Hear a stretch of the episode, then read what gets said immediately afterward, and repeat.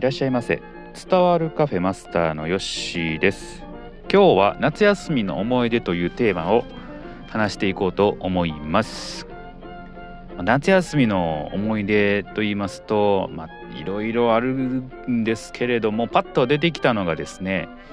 えーまあ、学生学生というか、まあ、小学生ぐらいの思い出に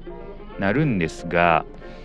えーまあ、父親のね会社のこう保養所というのがね、えー、昔は、えー、あって、もうどこにあったのかさえもわからないんですけれども、えーまあ、その保養所に泊まり行った、何回かねに、さん、よんかいぐらいねそこには行っててですね、確か、まあ、三重かなと思うんですが、えー、それをね、えー、思い出しました。あでそこ行ってね、どこに行ったかっていうのもあんま覚えてないんですよね。まあ、多分三重やから、えー、よく行ってたのは鳥羽水族館にね、えー、行ってたかなと思います。あのー、鳥羽水族館ってすごいね、えーまあ、近畿圏内ではかなりえー、有名な水族館で、ぜひともねあの行ってもらいたい。もうスケールがやっぱり、えー、他の水族館とは違うんで、え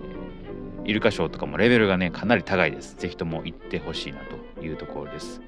えーまあ、話戻しまして、えー、なんでねその、まあ、保養所が夏の思い出かというとこなんですけども、まあ、本当にね、まあ、保養所なんでそんなにね大したその設備とか景色がいいとかっていうところではないんですけども、唯一ね、えー、覚えてたのが卓球台が置いてあったんですよね。うん、でこの卓球台ってまああのー、宿泊施設にはね、えー、結構置いてあるかなと思うんですが、まあ、そこでね僕初めてその卓球をしたっていう思い出がありまして、えー、多分ね僕中学校卓球部だったんですけれども、まあ、卓球部に入る、まあ、理由が多分そこにあるんじゃないのかなというふうに思います。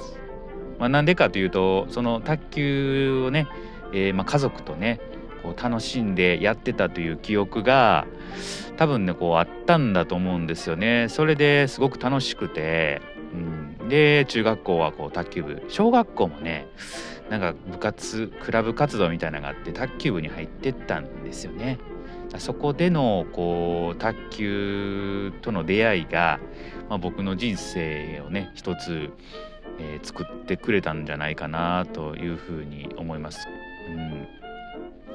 えー、そこでねおじいさんおばあさん、えー、両親ね兄弟卓球して、まあ、楽しんでたと、えー、いうところですね。うん、まあ、それが結構今パッとこう夏休みの思い出というと出てきたかなというふうに思います。で今でもねその中学の時のね卓球部の友達とはですね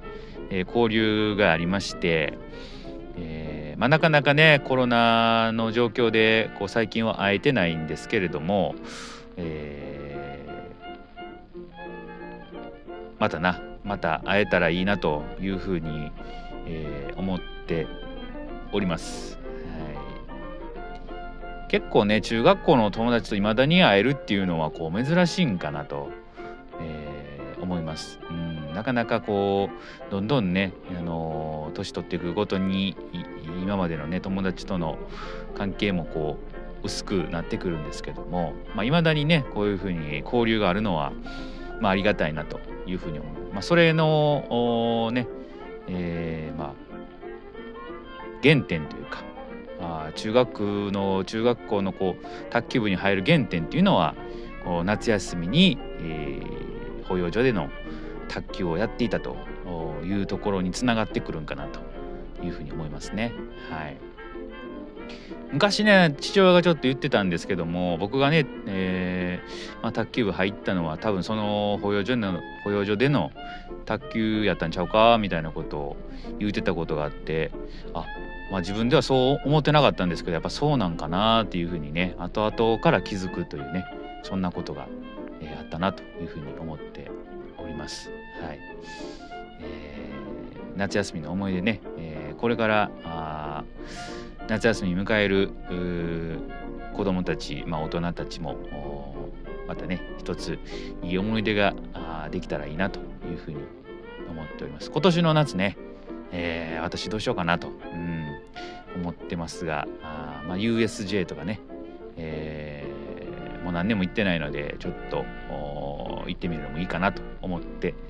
おります、はい、ということで今日は夏休みの思い出をお話しいたしました。